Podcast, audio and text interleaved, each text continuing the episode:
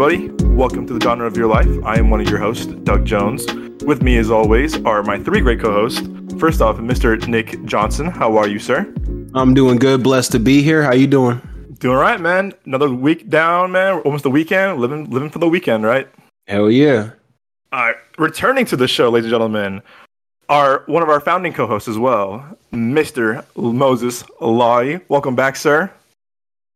Hey, welcome, welcome back. It's great to be back. You know, I uh, I've been I've been away, um, you know, into the skies. Now I'm back on the ground floor. I'm ready to go.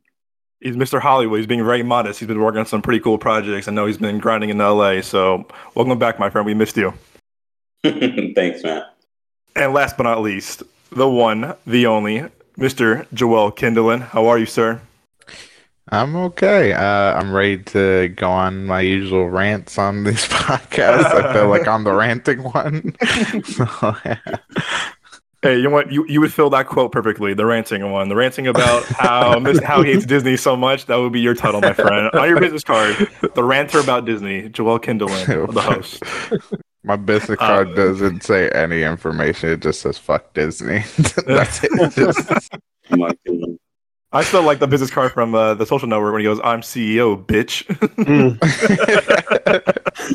um, hello, everybody. Welcome back to the show, or welcome for joining us for the first time. Welcome to the genre of your life. Uh, this is a show about movies, TV, why we love entertainment, reviews, film reviews, TV reviews, everything, all in between. Rants, as you heard before. Uh, a little bit of housewarming, uh, housekeeping, uh, as always. You find you can find the show on Spotify, Apple Podcast, Amazon Music, and now we, we launched on Google Podcast last week, which is a huge deal for us.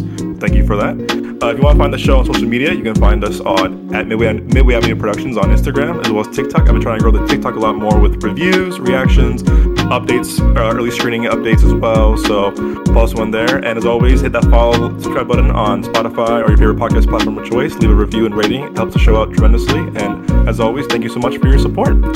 So, gentlemen, mm-hmm. this show, I think all of us can th- talk about this in, in, length for sure. We are all A24 appreciators. I think we are kind of the generation of A24, you know, filmmakers. We're kind of like inspired by those kind of movies, whether it's Barry Jenkins or Greta Gerwig or the Safdie brothers or the Daniels, you know, we kind of like us kind of like recent film school kids kind of like we're kind of like we're up in that era of like A24 movies, whether it's Moonlight or Uncut Gems, Lady Bird, The Lighthouse, stuff like that. So as we're all appreciators, I want to talk about tonight about, you know, because I'll, I'll, be reviewing Beau is Afraid later on the show, but I think we all can appreciate good A24 movies. And I want to go around, like, kind of like around the group and say, hey, you know, what kind of A24 movies have stood out to you the most of, like, the past couple of years? And why do you think these movies kind of just, you know, hit off the top? You know, why they kind of connect with the audiences? Why these movies are now winning Oscars? You know, these original kind of like low middle mid, mid budget movies are, are doing so well on in movies or at home or on DVD whatever or streaming. So Nick, I'm gonna go first to you, Nick. So what have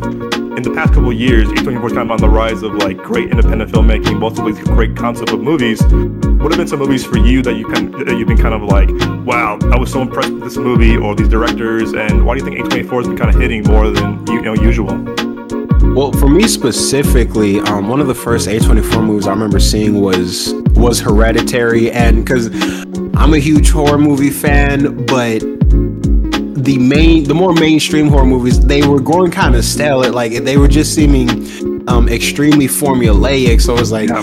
okay, here's the premise. It's like a haunted house or a possession or something like that. And, you know, here's some jump scares. But even the way that they were doing the jump scares, it was just kind of like, well, y'all just kind of keep doing the same stuff. So when I saw Hereditary, excuse me, it was this movie to me, it was genuinely terrifying. And, but it was still like, it was more of like a, like an atmospheric kind of moody terror. You know what I mean? Like every or disturbing rather. The movie was disturbing. It wasn't scary. So that to me just kind of stuck out.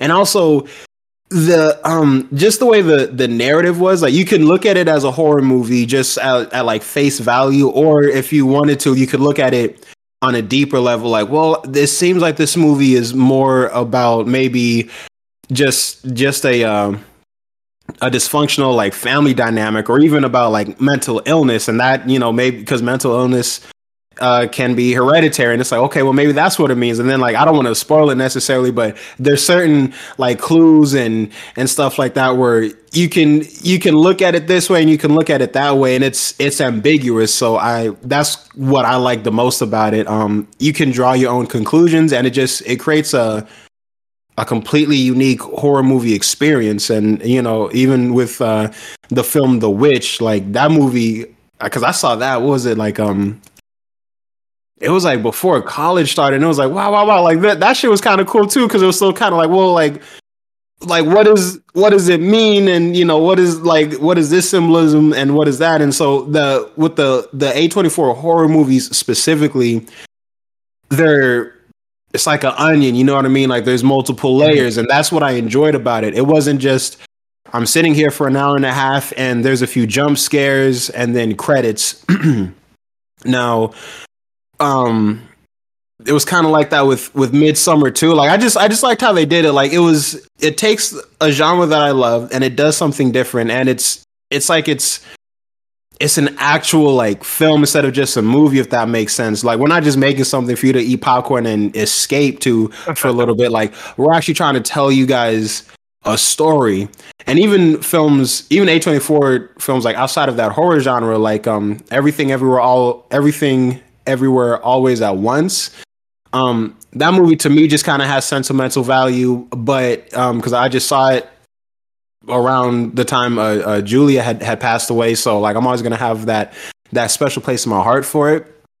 Um, but even with that, like it was like again, like I just I liked how they like told the story, and it was like it was like they're always deep, you know what I mean? And with Yeah. um like like uncut gems, I'd never I'd never had a movie experience like that in my life. The whole movie was just like I felt like I couldn't fucking breathe, bro. And like the the way it ended, I it's not even like I didn't expect it to end like that. It was just there was so much going on at a time that I didn't have time to think about how it could end. And then like the ending, it just it still like made me think like, okay, well, did I like it? Did I not like it? Well, if I liked it, why did I like it? If I didn't like it, why didn't I like it? Well, what does this represent? Again, so it's like they're all just just really fucking like fascinating films and they're all of them at their core um they are artistic films and that's that's what i like about it they're not just cookie cutter you know well we got to make a movie real quick so let's just pop one out like they're all unique stories and they're all told in unique ways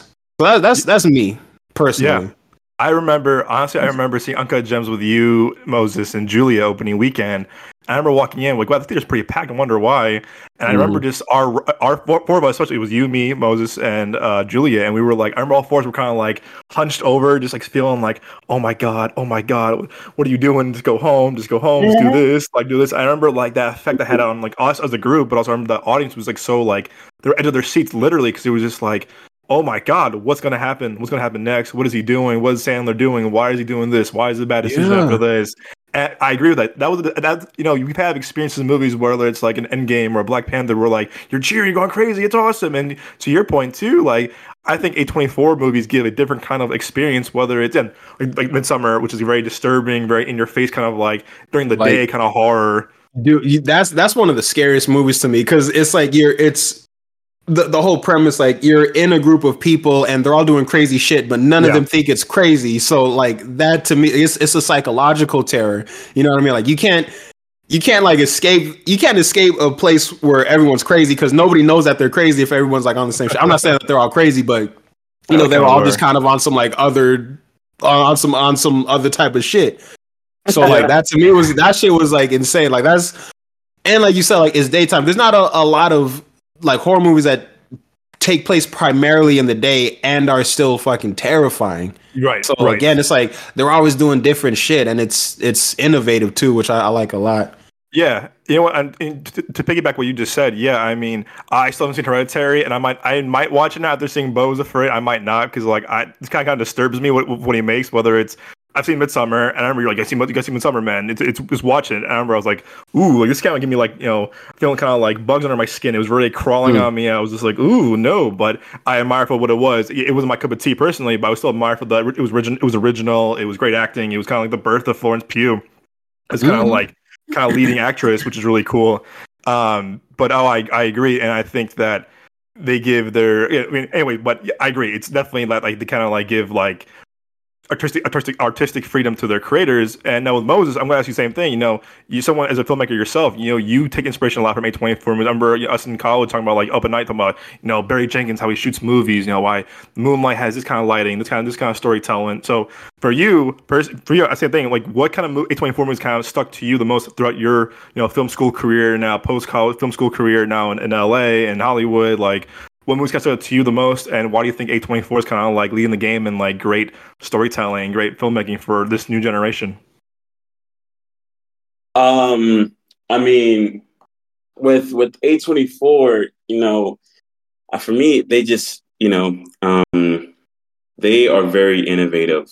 You know, uh, one of the things that I love so much about A24 is that, you know, they give you um, one thing, you know, from the movies that I've seen, maybe except from that horror horror genre that they do and everything like that. But from the rest of the you know uh, genre, you know, like drama and you know um, comedy and everything like that, that they you know love doing um, is that they give you you know a, a slice of life experience, you know, uh, which is which is amazing.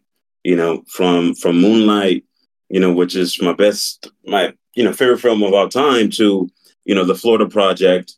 Um, to Minari, you know, to everything everywhere all at once, you know, you know, um, all of these projects and everything like that, you know, that come from A24, you know, they give you that, you know, they give you, you know, this feeling, you know, that that um uh, that you're kind of like kind of not alone a little bit, you know, yeah. uh, that that people in these films and everything like that, these characters, you know, almost share the same experience as you do, you know. Um, and uh, you know that's the reason why I like I like it so much. You know, they they like hold your hand kind of in the theater, you know, as you're watching a movie by saying, "Hey, it's all good. You know, don't worry. Um, like every little thing is gonna be." And no, I'm kidding. I'm joking. I but, am weak. This isn't carpool karaoke, man. Wrong, wrong show. they, they, they definitely you know, they definitely take you there. You know, mm-hmm. um, you know, as, as much as I, I, I a uh, you know crazy sci-fi adventure, you know, everything everywhere all at once. You know, at the end of the day, you know that film was was about you know a, a mother and daughter relationship. You know, yeah. um, and everything like that. So you know that's that's what it, that's what it was. You know, from Moonlight, you know that that story was about you know a a young boy who wanted, you know, uh, uh, love to be surrounded, you know, um, surrounded around him, you know, uh, to, you know, to Minari, you know, um, a, uh, you know, a, a guy who basically wanted to build something in, in the U.S., you know, to build his own, you know, um, uh, his own generation of sort of like a wealth um, a little bit. Um, and uh, you know that's that's the reason why I love you know A24 because those are films that give you um, you know uh, the, the, the meaning behind you know uh, what it is to be you know kind of human you know um, a little bit. And um, and and yeah you know that's that's that's the reason why you know um, A24 films are always gonna feel feel very very con- connecting you know in a personal way you know, um, especially you know towards you know our, our generation, you know, um, and everything. So um, you know, if if we are very much, you know, if we don't want to watch a Hollywood film or, or not Hollywood film, we don't want to watch a Marvel movie or you know a DC film or any action movie, you know, we go to A24 to feel to feel some comfort in a way, you know. Um, and um, yeah, you know, uh, they're always, you know, pushing, they're always innovating, you know, and, um, you know, that's why they're to keep doing their thing. So, yeah, they always do. They're always innovating. And I think, I, I like what you said too, because especially it's like, you're right. It's, uh, I call it kind of the breath of fresh air that I think filmmaker, that, uh, I think audiences, theaters need. to, You know, again, like you said, if you don't want to see Avatar, you don't want to see Marvel, you don't want to see the next big blockbuster. You want something kind of like more down to earth and look at not low but below to mid budget or something kind of like that can have so much so much emotion and bring and you know attract you in despite like kind of like the pitch of the movie or the the trailer or the poster of the movie. A24 kind of thing is kind of the king of that. I, I, I do believe that because they brought in a lot of audiences, and again, to to Moonlight's credit especially, and I think I you know, when, when everywhere, everything everywhere all one, everything everything everywhere all at once won, I was like, oh, A24's big win, and I'm like, no, no, no. People forget Moonlight was A24's first big Oscar win. That was a really big deal because this was like this, you know, little studio that kind of came up through like through the Fox Searchlight, through the you know Focus Features, you know, through the Universal, Paramount, everything. And I think A24 really had a big opening when Moonlight won because look, this this movie, this uh, Moonlight was a very personal story a very beautiful story. It was shot beautifully. It was directed well. It won a bunch of Oscars. And I think that I think that Oscar win was a huge deal for them because it opened up a lot more doors for filmmakers to like young filmmakers to kind of like come in, tell their stories, like you said, have really emotional stories, like a Minari, like a Moonlight, like a Lady Bird, like I'm trying to think what else too. Uh, other movies are kind of like very personal to him because it shows, you know, like these movies don't have to be huge spectacles. They can be larger than life and a very low budget kind of show of movie. And also kind of show like, hey, look, we can reach audiences. And you know, when I saw Beau was Afraid at the screening on Tuesday, like I walked in, everyone was wearing like A24 shirts or hereditary shirts Okay. Uh, Midsommar shirts, and I'm like looking around the audience. I'm like, wow, this theater is very young. Like it was all people like our age, maybe like late twenties, maybe film, maybe young, maybe into the film school, mid twenties, late twenties, early thirties, maybe mid thirties. But there wasn't a lot of people that were older than us that were like in the theater. I'm like, huh, look at this. This is kind of like this, our generation, or maybe a little bit older than us. That like these are the movies are kind of like touching the audiences, or t- touching our age group that is, and bringing people in. So it's cool seeing that, but again, it's it's very fascinating to see this move, these new movie, these new A24 movies kind of break the barrier. And you know, Joel, I mean, you and I seen the first A24 movie I remember ever. I think was Spring Breakers in 2013, and we were mm. like, "Who the hell oh, is making this God. movie?" And we were like.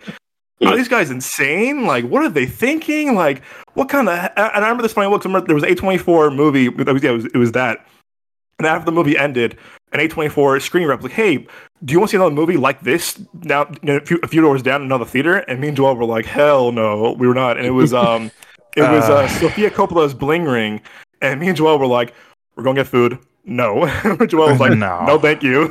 We went and we left. It, so, it was nothing against a24 it was just the i think we talked about this last the last last, uh, yeah. last episode yep. where spring breakers a lot of people surprisingly love it but in all actuality, it's a dumbass movie. like it's so dumb. Like, you know, like it, it really is it's it it was just so ridiculous. But a lot of like young people like what the, the age we were in, like high school and stuff like that, they really loved it. Me and Doug hated it. And so we turned down that movie. Plus, we also saw trailers and we didn't really give a fuck about Bling Ring. So we were like, no, nah, we're definitely like, if it was something else, you know I mean? Probably me and Doug would have been like, yeah, we can go get some food later. Like, well, fuck it. Well, it, because we're not so like, oh my God, a company made a bad movie. There's probably other shit movies in them. You know what I mean? It was just like we are like, God, fuck no. Like we already saw this shit. Like we're gonna go get food. We have no interest in Bling Ring. We had a so, bad taste in our mouth from it. God, it so bad. So it's it's still so bad. I, have never rewatched it ever. It's one of those movies I've never rewatched. Wait, why, why didn't y'all uh, like uh, Spring Breakers like that? What, what was up with it? Because I haven't seen it yet. don't waste okay, time with so, it. okay, so here's the thing about Spring Breakers, right? So you know, obviously, you think, all right, so is an A24 movie, and you think, okay, this is going to be spring break, you know, girls. This was early A24. College. Yeah, our college go uh, do spring break. They have a lot mm-hmm. of fun.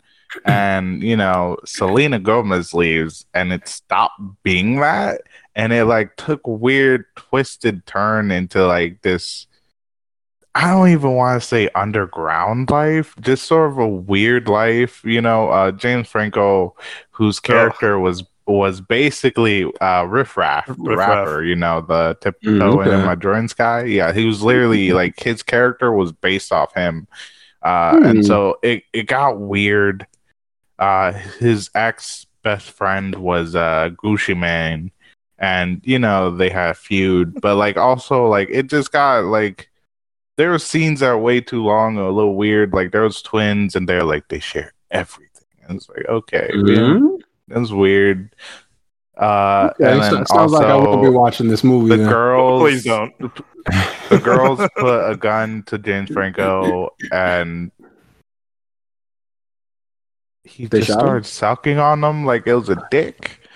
Oh. so we are like, and it's a uncomfortably long like It goes on for a long time. it was a few like it was a good five to ten eh, not ten but five to like around eight minutes long like 10 where you're just like it felt like 10 to 15 minutes where you're just like can we go past this like we get it it's just uncomfortably long and then Wow. towards the end they decide to attack gucci mane's like like a Like little compound island of, like- mansion compound of oh like a like a legit like 50 to 100 thugs like big black dudes with guns machine guns bulletproof vests right? The girls are only wearing bikinis and ski masks and you know they're on a boat they're driving to it Franco hops off and he's walking and the camera passes him and there's a guy like shooting at them and the Mhm. girls kill him and we're like oh where's James Franco character the camera turns back around and he's dead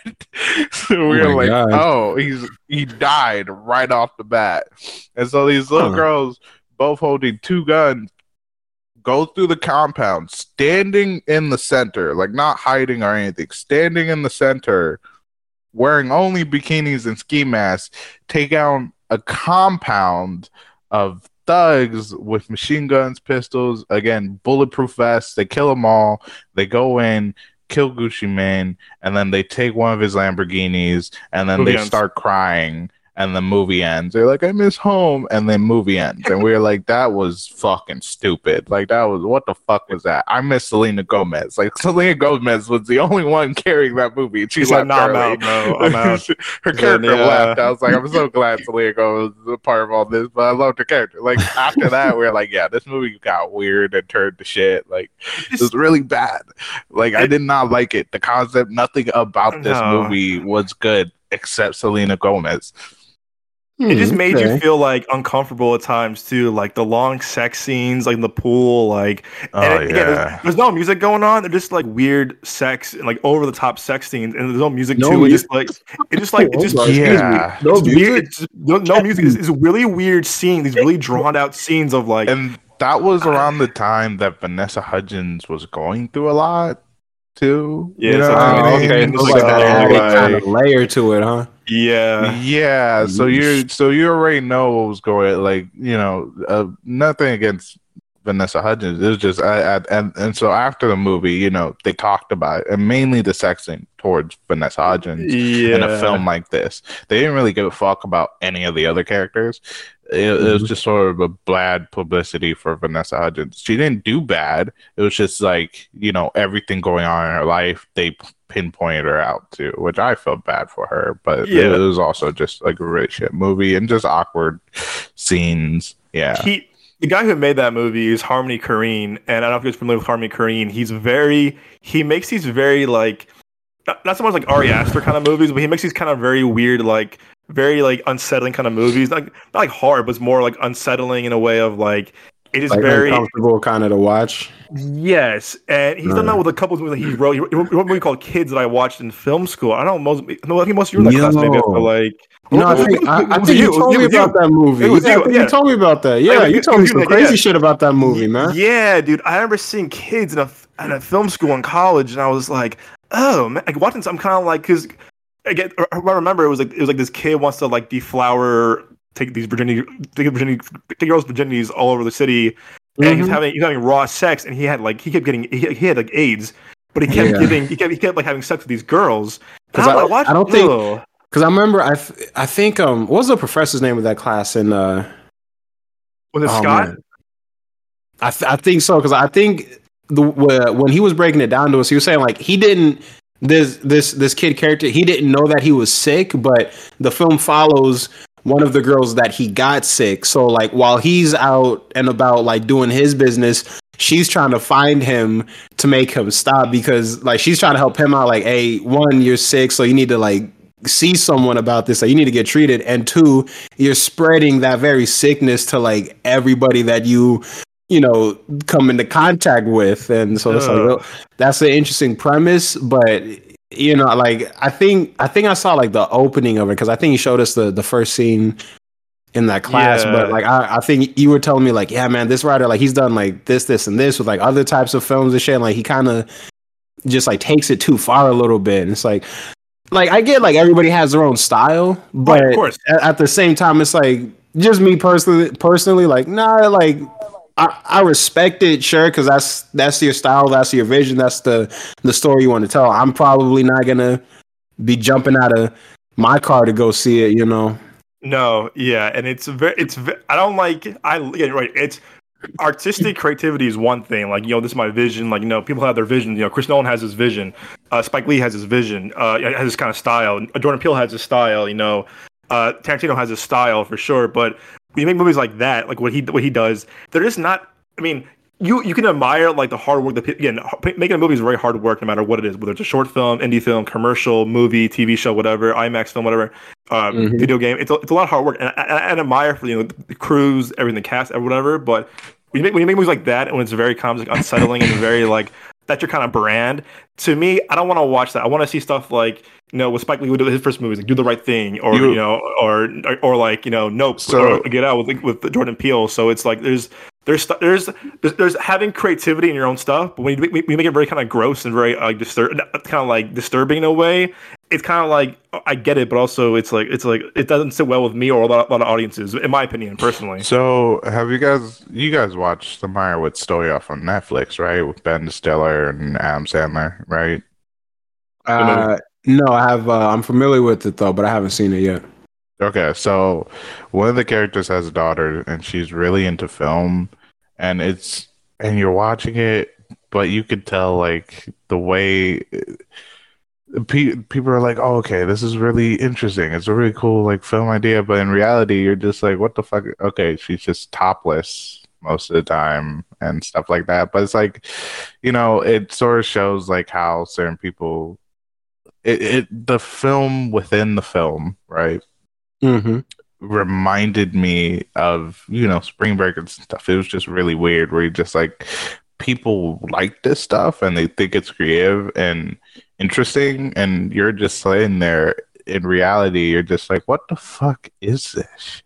Like what the fuck is going on? Mm. myra's story is great. The, the the movie that the daughter makes is just weird. And do you remember that uh I remember I remember that we, we talked about it after I watched it like a few years ago, and I said, you know what, this is kind of like this isn't his style, but Noah Baumbach, who made that movie, who I'm not the biggest fan of his work. I think he makes some really good movies. He's very good at making like giving good performances out of actors. But he's married to Greta Gerwig, who did you know Lady Bird and uh, um, Hmm. oh my god, Little Women, who's, who's doing Barbie. But I remember that for sure, Joel, because we were like, yeah, that's. I get we're trying to like try to explore like you know film students like creative freedom and you know as some as all three of us went to you know film school at, at ASU like we saw a lot of films that like that, that were kind of like again I know I we also saw a lot of films that like, our fellow classmates made that like wow this is really amazing or this is very kind of like personal to me and so I mean look at me look at I remember like Nick I seen your short films I remember Moses you know short film when he did Golds his senior year it was like Moses had his like Right. that, that was his voice and that was his passion of like I'm gonna make this movie because it's very personal to me. I saw the vision. He wasn't making like you know weird shit about yeah look yeah look this look at this dude's ass the entire movie or look at this Well, yeah, like, no, we talked about how like that that stuff was making fun of it because there are people like that. You know, it sort of reminds me of the people that are real big fans of Yoko Ono. You know what I mean?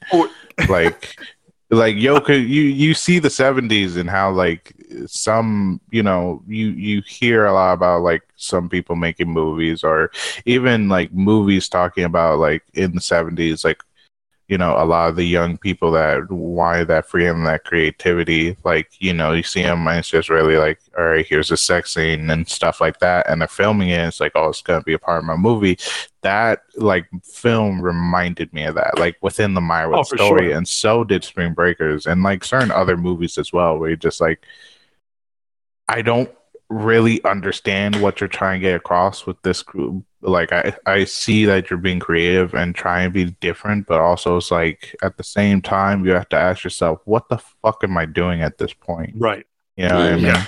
So, Yeah. but he, uh, yeah. Before Yeah. we, Yeah, no, I, I, I. I, I, I, I agree, I agree with that. It's funny, funny you say that joke because you, you said that perfectly. Because I remember, like, Moses knows this story. I, I want to tell anyone names. 'cause I don't want to expose anybody. But in Ah, my shit. freshman year of film school, uh, it was that same class I'm talking about, Nick. That uh, it was I think it was most I were in that class, and I was part of this group that was doing the short film, and the guy that was running it just like wanted to make some really kind of like raw stuff, and I'm like, dude, I don't want to be part of this. You're you're my group. And I was just like, I don't want to be, be part of this because this makes me uncomfortable. He goes, No, man, this is this is art, man. This can be a great movie. And I was telling Moses the script, and Moses was like, Yeah, man, get out of that group, get out of that group, get out of that group. Moses was like, No, man, get out, leave, leave that group right now. It doesn't good, it doesn't good for your career or for your or for your film. And I was just like, yeah, because like he wanted to prove like, oh, I can do this movie as a as a student filmmaker, and he was so this guy was so rude to like the crew and Mhm. to me, to the other the other the director, the everyone, the cinematographer, and the, the movie turned out so bad that the the filmmaker, the, the professor didn't even show it because it was so like kind of like not offensive, but it was very, it was almost borderline offensive. Where I was like, yeah, why am I putting my name on this? Because I'm not proud of this, and like, but I had no other group at the time, so I was kind of like, I'm kind of screwed with this. And I remember like Julia was a part of it. She goes, dude, what what the hell is this? And I said, I'm sorry for getting involved in this. I apologize. I need I need to get a, someone actor in this group because it was like we were down to the last minute. And to, your point, Joel, exactly like they think like, oh, I can do this because look at me, I'm I'm making a statement. Look at me, I'm a I'm gonna be a student filmmaker, and it's like, yeah, man, but you kind of like there's a, yeah, there's a there's a line between being in create yeah, having a great creative vision and then trying to be offensive and kind of like have the shock value because not always that that that, that, that I mean when it comes to that like you're trying to prove a point. I, I don't want trying to prove because there's you don't want to disturb people and make people feel uncomfortable watching a, again a student film, let alone a huge major motion multi multi million dollar movie. Because at the end of the day, it's like, what was your what was your point here? yeah. Yeah, like Uh, even even like with passion, you can be like super passionate about a film, but you got to take into consideration like like the ethics of what you're doing. You Right. know what I mean? Like Right. it's one thing to mm-hmm. have like let's say just because this is like an easy example, if you want to have like a love scene right between a couple, like sure there could be like you know you see them like you know like kissing and maybe there's like some nudity, but at a certain point, all of that shit kind of it can become a little bit gratuitous because Right. you got to ask yourself like you can you can be mature and you can kind of like show this and express this but are you doing it for the sake of the story for the sake of the scene or are you just doing it like because you can and then that kind of goes into the whole like you know just because you can do something doesn't mean that you Sure. should do something Mhm. you know what i mean and you know there's you got to be like tasteful with everything that you do you know so Oh, absolutely, absolutely. So you, you- you were saying, Joe? Um, right. Uh, I was going to say because you know I feel I, I wanted to talk about A twenty four more Yeah. at this point. Uh, was uh after Spring Breakers, uh, A twenty four did did the creativity part perfectly. You know what I mean? With a lot of great films, and that's why they stand out. You know, because it it what it went from Spring Breakers to literally the next year to to uh which was one of my favorite films and i i recommended this to you doug uh green room which is uh such a fantastic yeah. movie it, it, it yeah i i love that movie so much it's one of my favorites it's tied with good time and uh uh uncut gems you know and it has a great cast uh it has the late great anton yelchin uh, Mm. before he passed. Um, and then also uh, someone that you're not used to seeing play a bad guy, but does it really well in this is Patrick Stewart, which is really good. Uh, and just a lot of great other actors that you'll recognize as you watch the movie. Uh, and it's just a great film. Um, but they, the, the, I've, you know, to, to back to your question of like why we think, why we think, you know, A24 is standing out and a lot of you know young people and older people i know as well are, are enjoying it is that they are still pretty new Mhm. and i feel like they're still upholding to what you know film is Yeah. uh like you know when warner bros came you know and for a very long time they did movies and they let their directors do their job. They let the writers do their job. And nowadays a lot of production companies take that power away from the writers and directors and just like uh, we believed in you in the beginning but at some point we just you know we know what we're doing better so we're going to take over and we're not going to let you have free creativity and the directors are basically in shackles or they're fired mm. and then they bring someone else in to finish someone else's job you know what i mean yeah no absolutely so, you know like and, and and so you know the so A24 they're a company that lets their directors and writers have that freedom. Yeah. And so a lot of their movies are fantastic. And another thing that I want to point out is unlike a lot of production com- a lot of production, you know, a lot of movies nowadays, A24 is diverse in their films. Yeah. You know I mean? Hmm. Every film is different. You know what I mean? Like they can be in the same genre, but none of them are exactly alike. You know, like no, we love Marvel movies. At some point, they all started combining together. And I don't mean story wise, I mean Ant Man and Thor are basically the same movie, even though they're different characters. You know what I mean? It, it, a lot of movies start blending in together because the production company again doesn't let their directors have that freedom and the writers and, and, it just blends into the same thing and you get so tired of it. That's why we're so tired of a lot of movies. That's why like you know a lot of people that like going out to go see movies are starting to stream more. And a lot of the people who stream don't really see the point going to the movie mm-hmm. theaters not only because these films are going straight to streaming but because you've seen one movie from a company you've probably seen another you know? Like some of the comedies stale. Some of you know like and it really sucks. But with A24, their films are very original and are very diverse. You know what I mean? Like Good Time. I haven't seen another movie like that. Green Room, uh, Green Knight, right? Uh, mm-hmm. Uncut Green Gems. dope, yeah. Green Knight was very interesting, very dope.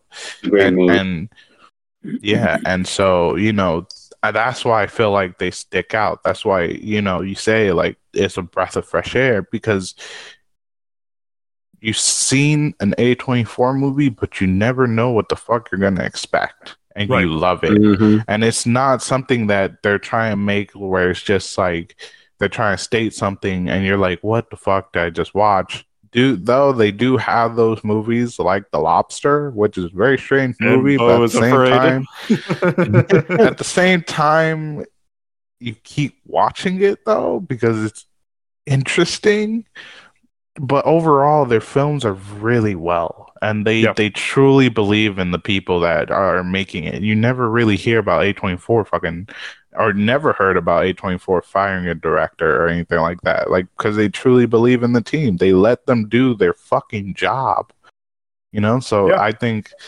i think that's why uh a24 sticks out um, nowadays because you know was it? Film before was film, it was plays, and before even and around the time where plays were being made, there was also um the little uh was it you know uh Chinese st- stories, you know, where they used the little puppets and everything on the tiny little stage and everything. You know, oh yeah, those yeah. Mm-hmm. those the reason why we had these and have developed over time, and people still love them. People still go to plays too, and musicals and stuff like that, is because it's because we they are basically guides through. Even though something is realistic, something sort of impossible or something we probably never have experienced, but at the same time understand and can relate. You know what I mean? Films are and plays and everything are not only escapes, but sort of sort of their own worlds taking us into something different that we can feel comfortable within and experience new things and just enjoy over time. And I feel like production companies have lost that sighting and only are trying to save money and make more money. They stop being uh, entertainment an entertainment industry, but more of just money industry. They just want to focus on the money, and they lose that. And A24 has not taken that way. They Mhm. they they stick to that, and I truly love that. Yeah. Anyway, and to your point, Joel, too, I'm, I'm like to piggyback as well. Is that you? You're, you're right. You're, they're giving, they're giving people, they're giving a young, young filmmakers a chance. They're giving uh, filmmakers of diverse backgrounds, whether they're black, Hispanic, Asian, white, purple, brown, you know, red, um, female, male, both. You know, uh, um, you know, anyone, you know, anyone that really can like anyone that can wants to make a movie. They're giving they're giving people a fair chance to make their like personal stories. And the one movie that I want to bring out, I think that we all relate to, was mid '90s. Mid '90s was a movie that I Oh, remember so good. I remember seeing with Nick and a few other people, and I remember just like, I think because we're all we're all and we're all um, you know young male filmmakers, but also too is that we're you know we're also we're, we're very inspired by people who kind of make who, who kind of take risks, and I think or change up the kind of like the status quo, and that's kind of like how Jonah Yep. Hill kind of like fit in of like how he came from like this kind of like goofy kind of like uh you know uh, goofy Fat kind of character. yeah, yeah, he was playing like kind of he kind of like the designated fat character for most of his movies, and you, you saw that in mid '90s. He kind of like broke the barriers of like you know um um of like hey listen this is my personal story i i you know i, I was- I was a kid that was very lonely in the 90s of, of in la that i didn't have yeah i think i think a lot of i think a lot of uh people can relate this but i think male i think boys in that age that age that age kind of like those years are very, is very, very, very relatable because it's like who are your friends who you want to be around with who do you want to like kind of spend your time with you know family isn't there for you right now so, in your opinion but like or they never, or they never were. So it's like, who do you want to be around? And I think mid '90s kind of captured that kind of like that great adolescence of being a, a young young boy in that kind of like during that time period, but also that age was timeless. Where you know when you're in your mid, when you're teenage, when you're when you're tweens or teens, like you're kind of like you feel kind of like this kind of like you kind of feel lost, even though it's a very young age. You kind of feel lost of like, who am I? Who's my friend group? Who can I look up to? Who can I like be around? And I Right. think Jonah Hill made that movie really funny at times. But that movie serves kind of as more like a, a drama because it talks about this kind of like loneliness and trying to fit in and finding finding your people, finding your group, whether it's skateboarding or rap music or music in general or or, or filmmaking or whatever it is. And that movie kind of shows like a, a diverse cast of black people, white people, uh, Hispanics, um, uh, girls, boys, and it kind of shows like even when you, you, you come from a broken background, there's people out there that'll have your back, and I think that movie kind of shows that perfectly. Of like Stevie when he was 12 years old, or 13 years old, whatever, he's looking for that friend group, and he found those people. They weren't the best. They weren't the best influencers for sure. uh, Influences. They were called like kind of like kind of like burnouts, but they were kind of like they all brought something to the table. And it was one one wanted to be a filmmaker, one wanted to be you know. um actual good pro skateboarder, skateboarder. Other one wanted to kind of like fool around. The one wanted kind of like just like be with him his family, who's very abusive towards him, and it just shows like how amazing these stories are so like relatable, and it kind of shows like yeah, these are yeah, this is a million dollar movie, low low million dollar movie, but it's what Moses' point earlier too was that it's you can relate to these stories because they're so true and they're authentic and they're not like oh like And Hollywoodized. And that Right, movie right. showed male depression pretty well because That don't forget about the older brother, you know, as well because you know uh, it showed that you know the brother didn't. It it seemed like he didn't really care, but as time was going on and a lot of shit was going on, I think uh, what was it? What's his name? The main character's name? Um, Uh, Stevie.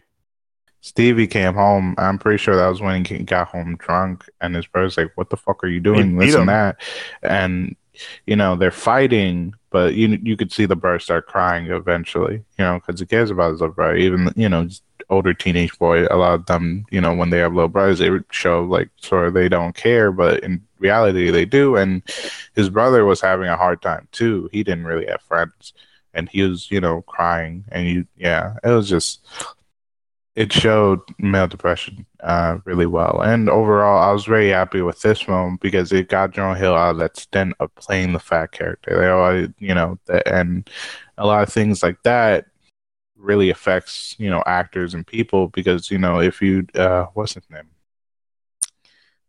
fuck uh Animal House he, he's dead Oh, uh, Belushi. Yeah, Belushi, you know, he wanted to, you know, do serious movies and he tried and those failed.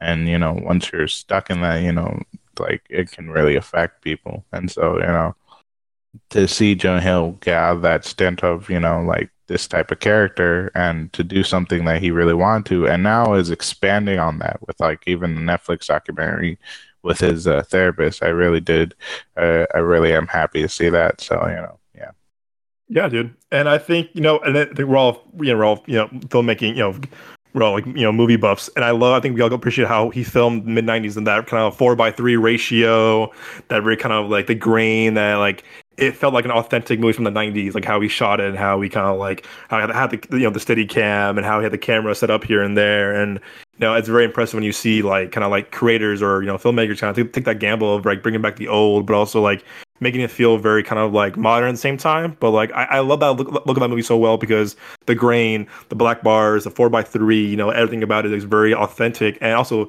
that's probably one of the best soundtracks I've ever heard in my life. It had a great soundtrack from the Ferris side to like oh my god, I'm trying to think of what's in that. Um, Souls of Mischief, like had a great or uh, great soundtrack that I used to listen to on Spotify all the time. So yeah, man, it's A24. I think we all yeah we are that generation that's kind of like that our kind our generation of like filmmaking and storytelling and stories that we can all kind of like. They're very timeless. No matter what came out ten years ago or coming out tomorrow, whatever.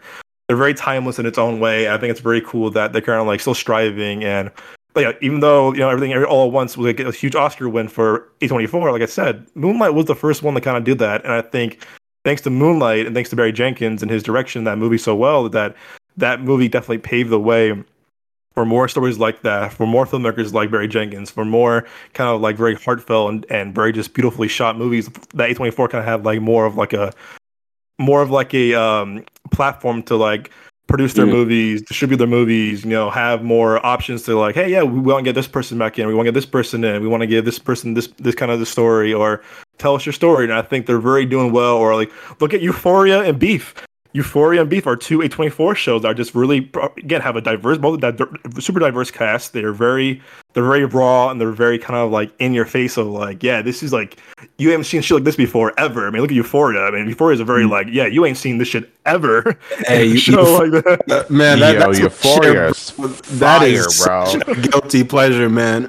Fun, God, dude. Euphoria, I, man. I I, I recommend it, dude. I watched the first season. I fell in love with it. I told Doug right away. I was like, bro, you have to watch Euphoria. Like, I Dog. fucking love Euphoria. That shit I, I could not get enough of that shit, man. I was watching like three, five episodes at a time, bro. Like after work, and I got off work at like 10 o'clock at night at one I was like, I need to find out what happened to ruin everybody, man. I was like, oh my god, this is too much. You're like, yo, fuck the, dude, the ending of that first episode, the the the series premiere, like that's how you do it because it introduced like all the shit and all the drama and stuff like that, and then it let it leaves yeah. off on like, oh, oh, this person is gonna have some serious beef with this person, and you know, in a way that you wouldn't expect. And it was like, oh, and they do that like every episode, man. That's a little yeah, tangent. They, I'm sorry, but that's just, oh my gosh, yeah, I love that show. I can't wait for season very, three. They have a very diverse way of filming it, especially with like the effects yeah. of drugs. Because remember the first episode when she got like high off of something, she starts crawling on the wall yeah, walking dude, on the ceiling and then like going visually, in a circle, but keeping people where they are. I'm just yeah. like, yo, that's so mm-hmm. fucking mm-hmm. sick. Like even my, my roommate Jake, man, like he's he knows generally about the show. He's like, I don't know, man, like the subject matter. I, I don't. It just doesn't really like interest me like that. But I'm like, okay, bro, bro, like just from like a visual filmmaking perspective. Like you, mm-hmm. you gotta watch it for that. Cause again, like the visuals, the way they light the scenes, sometimes there was and uh, Joel, you, you brought up um like like drug use a little bit and how they kind of visualize that. There was one scene where it was it was Zendaya's character and Hunter Schafer's character, and Zendaya specifically in this scene was high, and Hunter Schafer's character. I remember she had like um, it was like glitter kind of teardrops painted onto her face, but from Zendaya's perspective, it looked like her whole face was just covered in like this purple glitter, and it was purple lights, and it was just like, huh, like I never would have thought to to like film a scene like that. You know what I mean? Like it's just like it's a visual spectacle, bro. And uh, yeah, that's, that's, why I love it. That I'm, I'm gonna leave it there. Yeah. No, no. I mean, I want, I want to definitely, you know, add, in, add into that. I mean, you know, when it comes down to Euphoria, the, the great thing about it is, you know, um, about that show, you know, since you know, um, uh, um, it takes place, you know, in, in, in high school and everything like that. You know, um, uh, they filmed a way where you know um, uh, what you call it, you know, uh, the, your experience in high school, because your experience in high school are, are super enhanced in terms of the way Mhm. you feel or the way, you know, um, in terms of uh, your feelings or whatever that might be and everything like that. You know, they wanted to make sure in terms of the actual visuals that you know the feeling was was um was was was uh was visual as well you know in terms of when euphoria when uh when uh Rue's character you know takes a hit and whatnot Mm-hmm. they wanted that to feel very much real if that's you know zooming in or panning in and out or whatever into the camera into you know Rue's face or whatever or literally you know um having her crawl on walls or whatever that might be like spider-man you know they, they really wanted to um you know um capitalize on that sort of like a feeling you know or if you're in love with somebody you know very very much you know um uh you know like Rue and and her girlfriend and everything like that they wanted to make sure that that visual was also enhanced as great as possible you know with the lens choice that they were able to use and everything like that. That was also really really unique. Um you know that dude Sam you know um uh you know he did he did a good number you know on choosing the right people to make sure that they were able to capitalize on on the visuals for that show. And for season two they did it even you know even better. They weren't as Yeah. super super hyper ab- about it you know but it, it it felt more grounded but it was still there. You know that high of you know being in high school and everything like that and, and showing it in a very sort of like a dramatic and visual way you know was um you know was definitely you know laid laid to the ground so Yeah. Yeah, I I Yes, think the indeed. the reason why I think this is really good. Why they're not hyper for high school is because they were what juniors, right? Zendaya's friend group, they're juniors. Uh, I think so. were they? Yeah, they're around junior year, so around that time, that fucking you know, that hyperness dies. But I also Mhm. love the actresses. The actresses carried heavily, especially Yeah. Zendaya, because her character overall went through so much emotions and Yeah. different variation of range, and so those were really good. And let's not forget, uh, what's her name, Sydney Sweeney, right? That's her name. Yeah, oh, yeah, Friggin- dude. Mhm. Her I thought it was character, Sydney Sweeney. Yeah, she's Unhinged. great. Unhinged. like it shows that like bipolarness of some high school girls, you know, that just uh, where you, I, you know, I I don't mean I said some high school girls because we, you know, every high school has that one like popular crazy bitch that that you're just like Jesus Christ, okay, but I can understand why that guy's with you. You know what I mean? Like where it's just sort of Uh-huh. like this craziness of like, you know what I mean? Where Yeah, like yeah. the fantasy of love. You know, in high school, that's so heightened. You know, the- Yeah. the, love is such for everyone is such like you know, it's movie esque. You know, you think this is how love really wants, but in reality, it's really fucked. You know? Yeah, that's a, and that's like, a good and point, it Joe. shows high school relationships so well in, the second season because you know a lot of guys and a lot of girls were toxic for each other. They loved each Mhm. other. They kept breaking up, get back together. Like uh, they were abusive towards each other. Like a lot of times, where it's just like, yo, this is not okay. But I think I think it's more so Oh. they think that they're in love with each other. Like, but Yeah. you gotta Yeah. like remember Yes. they have all these uh, um not experiences, but they have all these like hormones raging, and it's like, well, I'm gonna Yes, just go sneak out and you know chill out with my lady, and you know this is love because I have these intense emotions for you, but it's not it's not like, healthy. as, as inten- it's, it's not healthy exactly. And You, you even said it a couple minutes ago, like it- it's toxic. Like just because you're, you know, part of my language when I say this, just because you're bricked up for someone does not mean that it's true love. Like, right? Right. You're just kind of like, you know, it's it's all this shit. Like, you know, you kind of you don't know like how to deal with it, and it just expresses itself like that. But because they don't, they might not be um as emotionally intelligent as maybe like adults typically are, or something like that. They think they know what's going on, but also like Right. they're not talking to like their family or their parents about it. So there's so like on that level, they also just don't know like what exactly am I feeling and and da da da da da. And it's like all this toxic stuff going on. So yeah, I, th- I think they they did a good job of portraying that. It's a bricked up, man. I, you're hilarious. Dude, it's uh, Euphoria is such a great show. Sadly, Oh, they canceled it, uh, But- but like they it did so well, you know, to show high school, show different emotions, and you know, like Moses said, worked with such amazing work with camera and everything. And, and you know, it's such a one of a kind thing. Like, there's no other show like Euphoria. You know what I mean? Like, I've watched high school shows where I'm just like, oh god, like after a few, All in this like, together. right like you know where you're just where they're trying to be dramatic and you're just like what type of bullshit is this like Yeah, you know what I mean? Where you're just music. like, I'm taking this off i i need to I i need think to the clean my eyes can- with bleach I think the only show they can probably you know compare and everything like that, you know, with you know with not say we compare, you know, but in terms of you know like um you know like the hype or whatever was uh you know was was De- Degrassi. I know this is a whole different you know production um. Uh.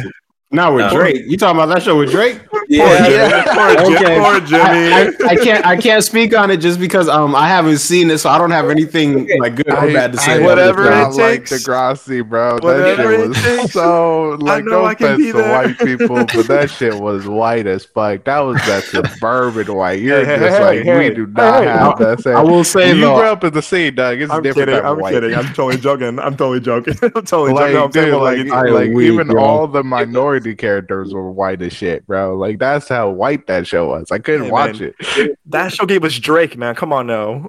Watch, watch us him out, bro. Watch him out. show- The man. dude from a wheelchair is now rapping, and it was a little sus. Yeah, Uh, but uh, but yeah, man. I mean, you know, uh, they're definitely gonna bring in more shows. I got to watch Beef, you know, to us. Oh well. yeah, Beef's real. Oh, I heard- I heard Beef I'm was really watching good. it. I still It's good. it. It's Yeah. strange. It's, It's good, straight, but it's very strange. A24. It's very A24. It's very A24. They did Yeah. well. And what's great about it is that it's a diverse cast of multiple mm-hmm. Asian culture mm-hmm. backgrounds, you know, mm-hmm. Japanese, It's really cool Korean. seeing it. you know, it was really cool. Yeah, Yeah, I, got, I kind of, that's I, a fact. Yeah. I kind of stopped, you know, watching. Not exactly stopped, but you know, I was, I was watching, you know, like a series, you know, that just sort of like uh, ended and everything like that. I kind of stopped watching, you know, shows for a couple like uh for like two or three weeks, you know, because I'm in my Yeah. like movie train train a little bit. Me I've been- too. I know mar- marathon on watching a lot of movies, but you know, probably another week or so, I'm probably gonna hop on and you know, uh, you know, watch that show, uh, Beef on Netflix and everything like that. Um, Yeah. you know, I I know I I don't wanna- yeah. So, um, Um, but, um, but yeah, There's a there's a 24 show that I want to put in your radars, you guys. It's coming out. It's uh, coming out in June. Uh, it's this show's been this show's been in like the works for almost two years now, which is crazy. It's uh the, the guys who made Euphoria. It's called The Idol with The Weeknd. Yo, I've been seeing the trailers for that, man. I've I'm heard gonna the show on is that. Heard crazy. I've heard the show is ridiculous.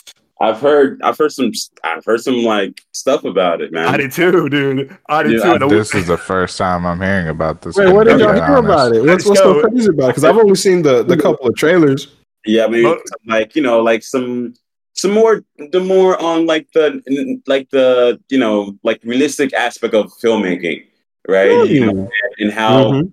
um how how uh neg- negative you know the the, the director it how how much how much you know yeah basically you know how negative uh re- reactions you know the audience are basically you know uh, uh you know having towards you know the filmmaker um I guess Mm, okay. himself and how he basically portrayed, you know, uh, the the you know the lead character um, and and everything. Um, Yeah.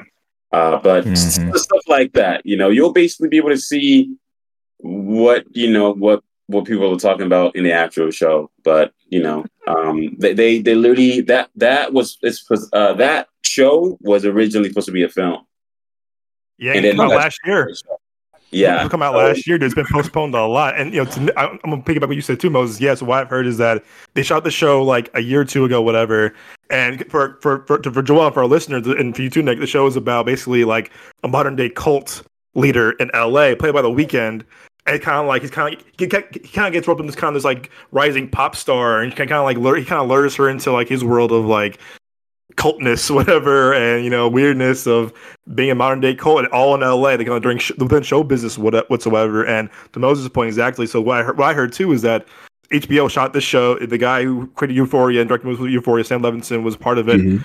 And the, apparently, shot they shot a lot of the show. Apparently, and to, to Moses' point, yeah, like what he said is that they tested the show. They had a lot of you know feedback, and the show tested like poorly, like very, very, hmm. very, very, very, very, very, very poorly. Damn, And I can't wait to see it then. no, me too, dude. I sign us up. So, so anyway, so then they brought in Sam Levinson. He was like, "What? I'm gonna reshoot everything, basically not everything, but like most of everything off." They sold it, and they, they fired the girl that directed most of the episodes. They spent a lot of money on the show to like reshoot and re-edit and kind of restructure the show a lot.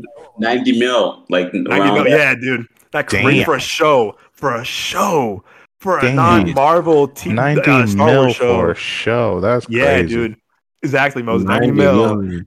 And so they had to restructure the show basically and then people came out saying like oh the show is like torture porn it's very graphic it's very more than euphoria and then the Weeknd came out saying nah y'all are lying. This shit, it, it ain't like that.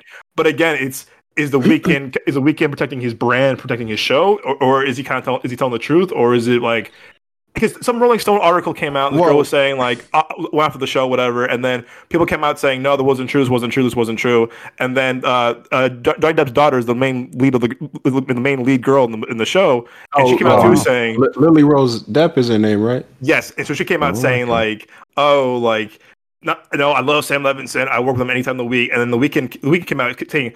This is my show, man. He, I, think he, I think he created and produced it as well. He's like, no, I'm defending the show whatsoever. Oh, did we piss you off? Ooh, boo hoo. He was kind of, he was kind of talking critics. He was kind of like going after critics. He was kind of antagonizing critics, like, oh, boo hoo, woe was me, kind of bullshit. And he was kind of like, he was calling them out. So Yeah, I mean, I, I kind of get it. Like, you're always going to protect your own your own brand and your own project and everything like Right. that. But at the same time, I, just me personally, I'm, I'm starting to get a little bit more like pessimistic in my older age. Like, it seems like more and more like people in Hollywood and people in high positions like that, they're always going to kind of, you know, bend the truth a little bit. And I, Right. I, I get the feeling more often than not that things aren't always what they seem with with certain people. I'm not Right. saying specifically like everybody on this show is like on some on some nonsense or or like lying or anything like that. I'm just saying like I don't know because I'm not there and people in that industry and in those positions have have lied about that kind of stuff before.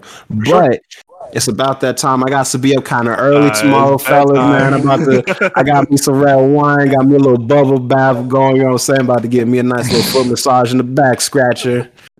Um, so I'm gonna have to hop off. Yeah, I'm gonna hop out too as well. You know, like uh, at eight twenty. So They're good, man. They're good. No, don't, don't worry about it. Nick. good. Hey, man. We'll see you next week, my boy. Man, thanks for hopping on. Wait, before you go, wait, before you go, as Is it time always, for one on one? one on ones. Yes, for your one on ones, and where they, can, where they can find you on social media.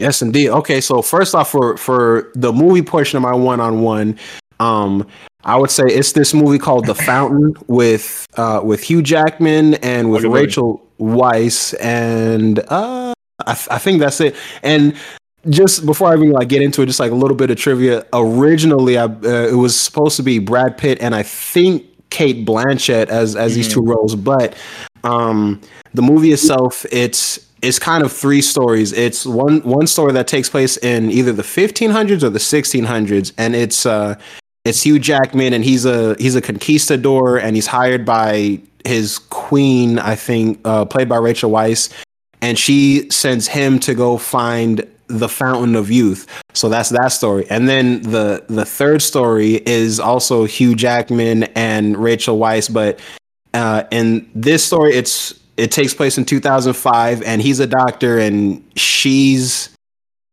she kind of becomes his patient, but she's all they're also like married, but um, she gets sick, and it's it's him trying to heal her. And then the third story takes place in the year uh 2500 and it's just Hugh Jackman alone like in a bubble in space and there, there's a tree in the bubble and they're, they're he's he's basically traveling through space so it's it's three stories but it's each uh each uh, set of characters they're they're both they're all played by uh, Rachel Weisz and Hugh Jackman and it's directed by Darren Aronofsky, who directed Requiem for a Dream and uh, The Whale, Noah. So it's a.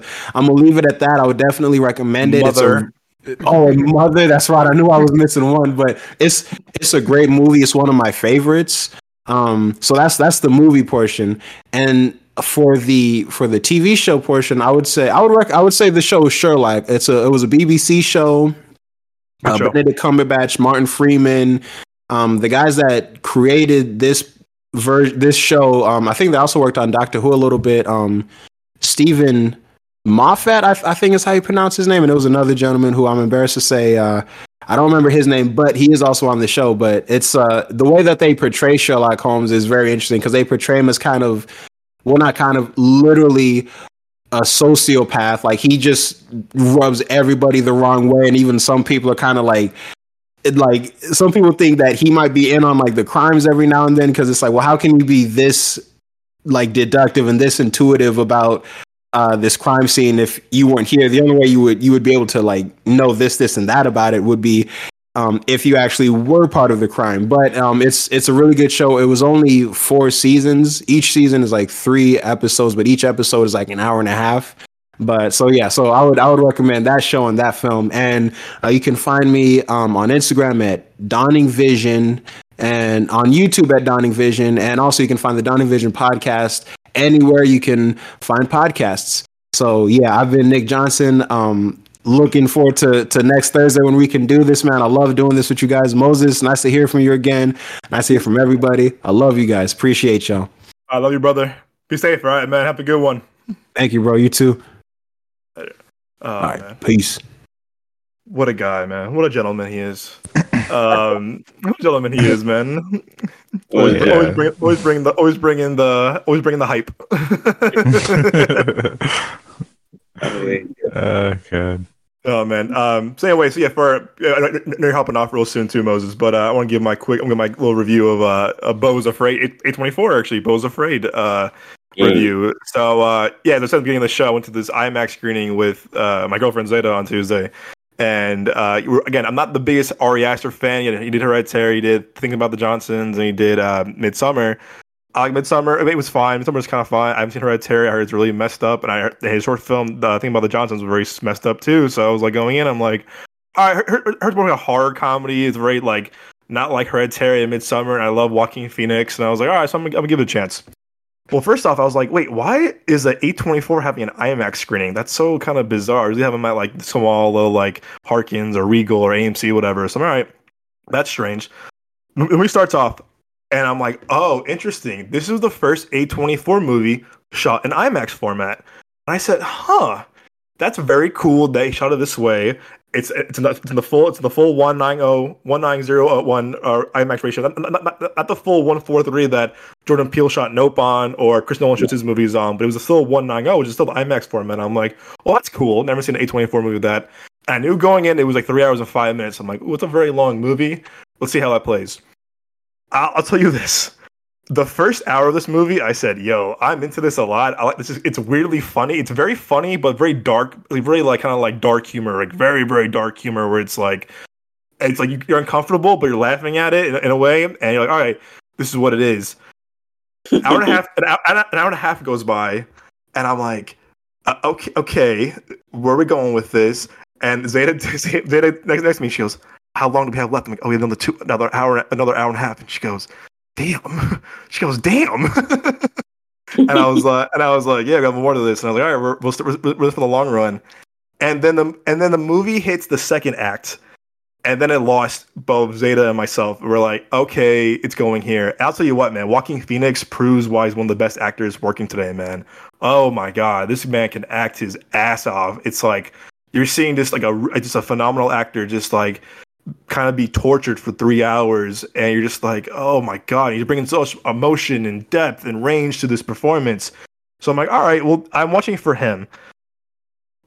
The movie keeps going and it, it goes from what you thought was going to be to like what the hell am i watching? And i put this in my out of the theater reaction the other day I, I got pooped on in the comments like you don't understand this movie. You don't understand you don't like his movies. I'm like no no no no. I didn't say that. I didn't say that. I said this movie was not for me just because i didn't know what the fuck i was watching.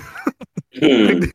like the entire time i'm like and also i was like i was getting anxious watching this like kind of like these weird things happen. And so again i don't want to like to, to simplify this movie and its, and its very complexity the movie is literally Joaquin Phoenix is a very troubled older man who has anxiety, a lot of like you know he's, very anxious.